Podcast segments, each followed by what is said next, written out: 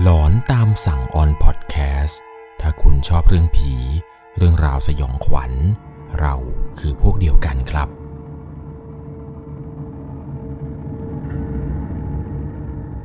สวัสดีครับทุกๆคนครับขอต้อนรับเข้าสู่ช่วงหลอนตามสั่งอยู่กับผมครับหนึ่ง หนึ่ง แอล ซี เรื่องราวความสยองขวัญในวันนี้ที่ผมจะเล่าให้ฟังนี้ครับเป็นประสบการณ์สุดหลอนของผู้ฟังทางบ้านท่านหนึ่งที่เธอนั้นขอมาเล่าครับว่าในบ้านของเธอที่จังหวัดพัทลุงนี้เธอดันไปเจอวิญญาณปริศนาอยู่ในบ้านของตัวเองครับเรื่องราวจะเป็นอย่างไรนั้นก็ต้องบอกเลยครับว่าจะต้องใช้วิจารณญาณในการรับฟังกันให้ดีๆเป็นเรื่องราวสุดหลอนของผู้ฟังทางบ้านท่านหนึ่งครับเธอนั้นชื่อว่าคุณแตงคุณแตงเนี่ยอาศัยอยู่ในจังหวัดพัทลุงครับเธอเนี่ยตัดสินใจส่งเรื่องราวเรื่องนี้เข้ามาในแฟนเพจ Facebook หนึ่ง แอล ซี บอกว่าสิ่งที่เธอนั้นไปพบเจอกับในบ้านที่เธออยู่นั้นมันเป็นเรื่องที่สยองขวัญมากๆครับเดิมทีแล้วครับเธอเล่าให้ฟังนะครับว่าบ้านหลังนี้ที่อยู่กันเนี่ยมันเป็นบ้านที่อยู่กันประมาณสามคนครับมีเธอมีน้าสาวคนหนึ่งแล้วก็ลูกของน้าสาวครับที่เป็นเอ่อเป็นผู้ชายเปรียบเหมือนกับเป็นน้องแท้ๆของเธอเลยครับเพราะว่าเลี้ยงกันมาตั้งแต่แบบตัวเล็กๆโตมาด้วยกันเลยซึ่งตอนนั้นเองเนี่ยช่วงเวลาประมาณที่เธออายุประมาณ สิบเจ็ดถึงสิบแปด ปีเห็นจะได้โดยปกติแล้วครับห้องนอนในบ้านหลังนี้เนี่ยเธอก็จะนอนอยู่กับน้องคนนี้นี่แหละครับห้องก็ไม่ได้ใหญ่อะไรมากมายเตียงในห้องเนี่ยก็จะเป็นเตียงสองชั้นครับชั้นล่างเนี่ยน้องชายเธอนอนส่วนชั้นบนครับเป็นชั้นที่เธอนั้นนอนอยู่ข้างบนมีอยู่วันหนึ่งครับที่แฟนของน้าเนี่ยแกกลับมาจากทำงานที่ต่างจังหวัดวันนั้นเนี่ยตัดสินใจกันว่าจะเหมือนกับจะซ่อมบ้านหรือจะเคลียร์บ้านอะไรสักอย่างหนึ่งซึ่งเธอเองเนี่ยนะครับอยู่ในบ้านเนี่ยเธอก็รู้สึกว่าแบบน้าเนี่ยทำเสียงดังเหลือเกินก็เลยตัดสินใจออกไปกินข้าวกับเพื่อนที่นอกบ้านหลังจากไปกินข้าวกับเพื่อนนายจนเสร็จแล้วครับเธอก็กลับมาที่บ้านกลับมาถึงครับก็เห็นเหมือนกับว่าน้าเนี่ยกำลังจะทำอะไรบางอย่างคือน้าเนี่ยเอาบันไดมาตั้งอยู่กลางบ้านเลยครับตรงห้องโถงแล้วเหมือนกับแกจะขูดจะเจาะฝ้าอยู่เนี่ยแบบทำอะไรก็ไม่รู้ครับเป็นเสียงคืดคาดคืดคาดอยู่เธอก็ไม่ได้สนใจครับเพราะว่าเห็นว่าน้าเนี่ยทำเกี่ยวกับพวกเรื่องฝ้าอะไรแบบนี้มันเป็นเรื่องที่แบบผู้ใหญ่เขาซ่อมแซมอะไรกันเป็นเด็กเราเป็นเด็กเนี่ยเราทำอะไรไม่ได้อยู่แล้วก็เลยบอกน้ากับแฟนครับว่าเดี๋ยวหนูขอขึ้นไปอาบน้ำก่อนนะคะหลังจากนั้นครับเธอก็ขึ้นไปอาบน้ำอาบท่าอาบเสร็จปุ๊บก็ลงมากินข้าวเย็นกันกินข้าวเย็นอะไรกันเสร็จนั่งดูทีวงทีวีจนทุกอย่างเนี่ยดูเหมือนจะเป็นปกติมากๆช่วงเวลาประมาณสามทุ่มกว่าครับก็มีการแยกย้ายกันขึ้นไปนอนของใครของมันเธอกับน้องชายเนี่ยก็พากันเดินขึ้นไปบนห้องครับไปนอนเพราะว่านอนในห้องเดียวกันในค่ำคืนนั้นครับหลังจากที่เธอขึ้นนอนบนเตียงเสร็จปุ๊บ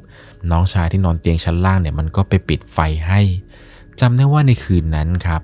เธอเนี่ยนอนเล่นโทรศัพท์อยู่บนเตียงในความมืดก็นอนเล่นไปเรื่อยๆครับตั้งแต่ประมาณ สามทุ่ม สี่ทุ่มกว่าๆนอนเล่นไปเล่นมาอยู่อย่างนั้นทำยังไงก็นอนไม่หลับจริงๆก็หยิบโทรศัพท์เนี่ยมาเล่นบ้างบางจังหวะแต่กว่าจะรู้ตัวอีกทีนึงครับเวลาเนี่ยก็ปาไปประมาณตีสอง สามสิบ นาทีตอนนี้เนี่ยจะไม่นอนก็ไม่ได้แล้วครับเพราะเดี๋ยวว่าพรุ่งนี้ต้องตื่นแต่เช้าก่อนที่เธอจะวางโทรศัพท์นั้นเธอก็ได้ชะโงกลงไปดูน้องชายที่มันกำลังนอนอยู่เตียงข้างล่างก่อนก็เอาโทรศัพท์ตัวเองนั่นแหละครับส่องไฟจากหน้าจอลงไปดูปรากฏว่าน้องเนี่ยมันหลับไปแล้วซึ่งไม่รู้ครับว่ามันหลับไปตั้งแต่ตอนไหนก็เลยตัดสินใจว่าเออไหนๆแล้วมันก็ดึกแล้วก็นอนเลยดีกว่าเพราะมันดึกแล้วจริงๆเธอเนี่ยก็วางโทรศัพท์ไว้ข้างๆครับแล้วก็นอนท่าในลักษณะนอนหงายหลับตาไปได้สักพักหนึ่งเหมือนกับกำลังจะหลับได้เต็มที่ก็เหมือนกับว่าจะได้ยินเสียงอะไรบางอย่างครับเป็นเสียงเหมือนกับมีใครนั้นใช้เล็บขูดอยู่บนฝ้าเพดานแต่ด้วยความสลึมสลือก็ไม่ได้คิดอะไรมากมายคิดว่าเป็นเสียงข้างบ้านครับแต่พอฟังไปฟังมาเอ้ยไอ้เสียงนี้เนี่ยมันเหมือนกับเสียงที่แฟนของน้าเอาอะไรเขี่ยฝ้าเมื่อตอนกลางวันเลยในใจก็คิดครับว่าสงสัยแฟนของน้าเนี่ยจะต้องทำอะไรอีกแล้วแน่เลยแต่ก็มาลองคิดไปคิดมาดูครับตีสองเขาคงหลับไปแล้วและเขาจะมาขูดฝ้าอะไรตอนนี้คนที่ทำเสียงนี่มันคือใครกันแน่ก็พยายามข่มตานอนไปครับแต่นอนอย่างไรคราวนี้ก็นอนไม่หลับเลยตัดสินใจครับจะลืมตาขึ้นมาดูเพราะว่าเสียงขูดฝ้านี้เนี่ยมันดังไกลมากๆเพราะว่าเธอนั้นนอนเตียงสองชั้น ชั้นบนเนี่ยมันค่อนข้างที่จะใกล้กับฝ้าเพดานทันทีที่รู้ตัวครับว่ากำลังจะลืมตาปรากฏว่าแขนขาขยับไม่ได้จะลืมตาเนี่ยยังลืมไม่ขึ้นขนเนี่ยลุกไปทั้งตัวไม่สามารถที่จะขยับปากได้เสียงขูดฝ้าเพดานนี้มันยังคงดังอยู่เลยตัดสินใจครับ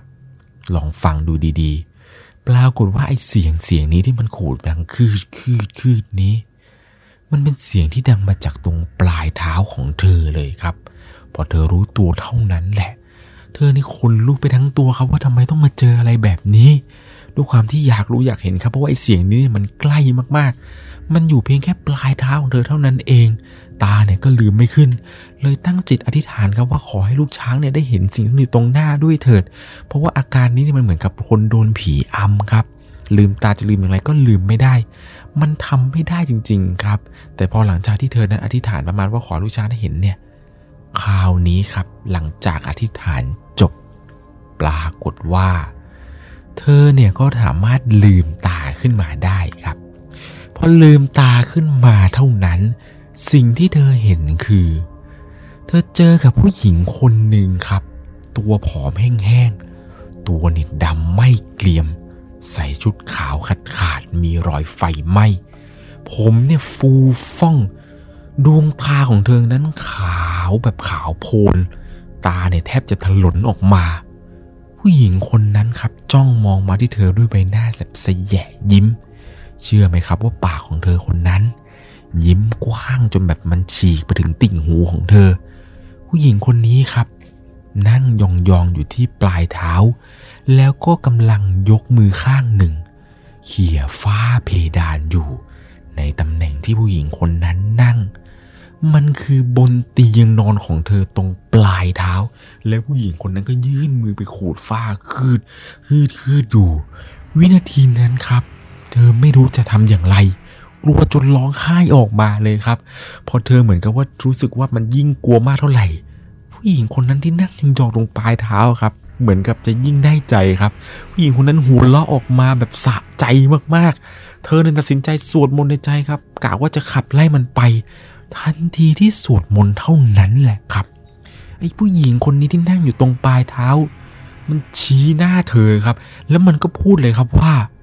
สวดไปเถอะกูไม่ไปหรอกแล้วผู้หญิงคนนี้ก็หัวเราะออกมาครับฮ่าฮ่าฮ่าฮ่าฮ่าไม่รู้ทำไมอยู่ๆครับผู้หญิงคนนี้ถึงเกิดโมโหขึ้นมาเธอเองเนี่ยด้วยความที่ว่ากลัวสุดขีดจะสวดมนต์ก็สวดไม่ได้ก็เลยตัดสินใจครับว่าเอาวะถ้ามันไม่กลัวเนี่ยก็จะแช่งให้ผีผู้หญิงคนนี้เนี่ยไม่แบบไม่ต้องไปผุดไปเกิดเลยแบบเป็นการแช่งด้วยคำพูดที่หยาบสุดเลยครับตอนนั้นในใจก็กลัวแต่ก็พร้อมที่จะบวกกับผีจนถึงกับว่าเธอไม่รู้จะทำยังไงแล้วเธอเลยพูดว่างั้นเอางี้วะกูขอให้มึงไม่เป็นผุดไปเกิดก็แล้วกันทำบุญไปก็ไม่เอาตัวใครตัวมันแล้วกันขอให้บุญที่ต่างๆที่กูทำมาไปไม่ถึงตัวมึงให้มึงทรมานเป็นผีไร้ตัวตนแบบนี้ไปทุกชาติไปเท่านั้นแหละครับผู้หญิงคนนั้นที่เห็นว่านั่งยองๆรีบกระโดดลงจากเตียงชั้นสอง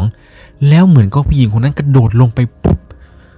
มันก็ไปเปิดประตูตรงหน้าห้องวิ่งออกไปข้างนอกทันทีเลยครับหลังจากนั้นเนี่ยเธอก็หลุดออกมาได้สามารถขยับแข้งขยับขาขยับตัวได้ครับปรากฏว่าประตูห้องเนี่ยที่ผีผู้หญิงคนนั้นมันเปิดออกไป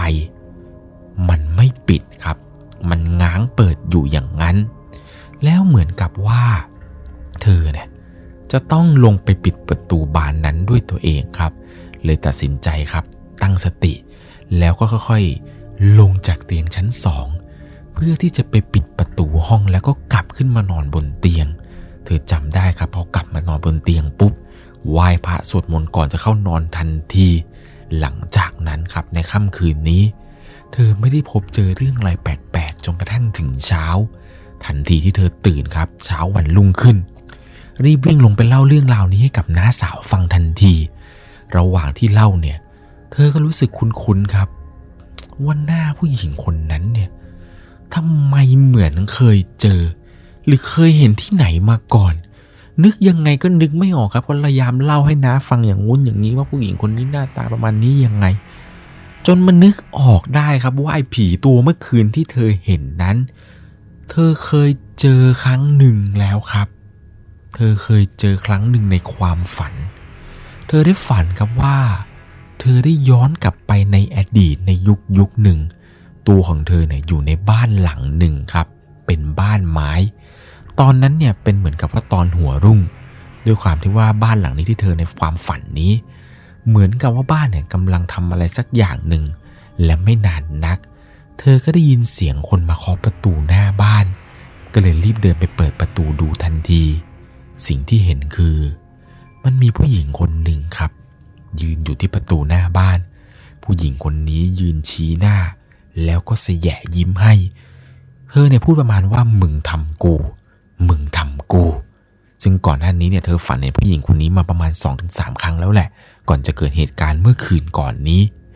หลังจากนั้นครับเธอก็ไม่ได้ไปทำบุญให้เขาเลยตั้งแต่วันที่ฝันเห็นจนกระทั่งเมื่อวันก่อนที่เพิ่งเจอนี้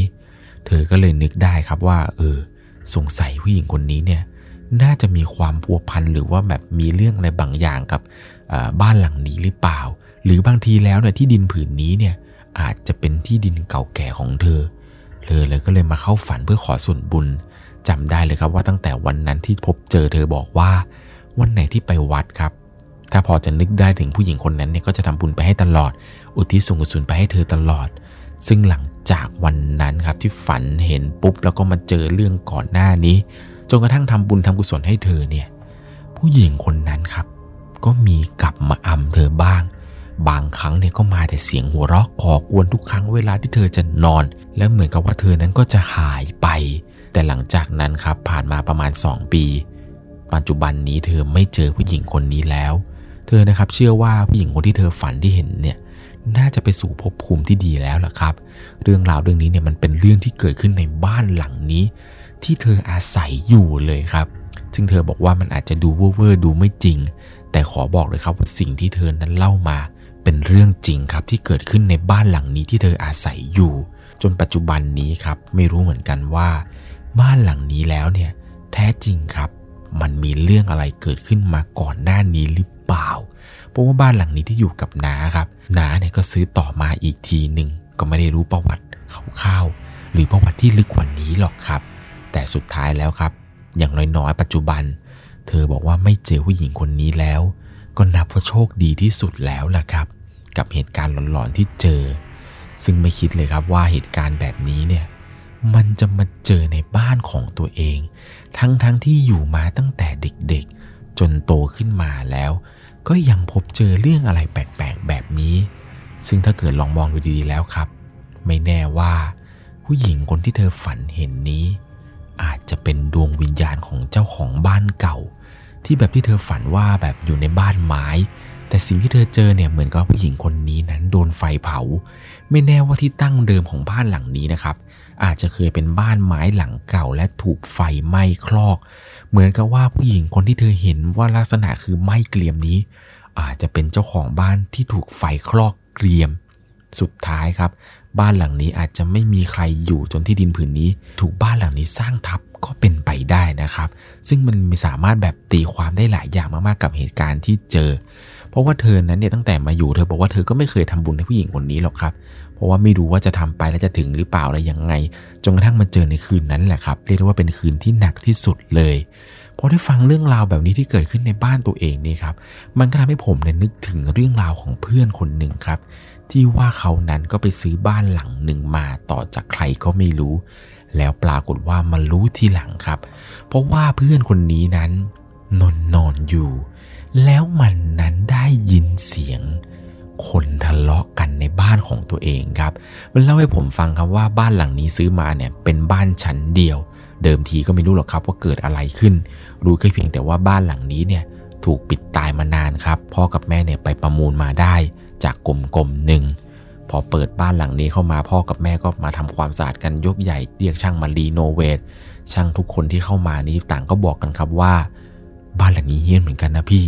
แต่เขาด้วยความที่ว่าแบบตอนสมัยนั้นเนี่ยเป็นเด็กครับก็ไม่ได้คิดอะไรมากมายก็อยู่มาได้ประมาณ สองถึงสาม ปี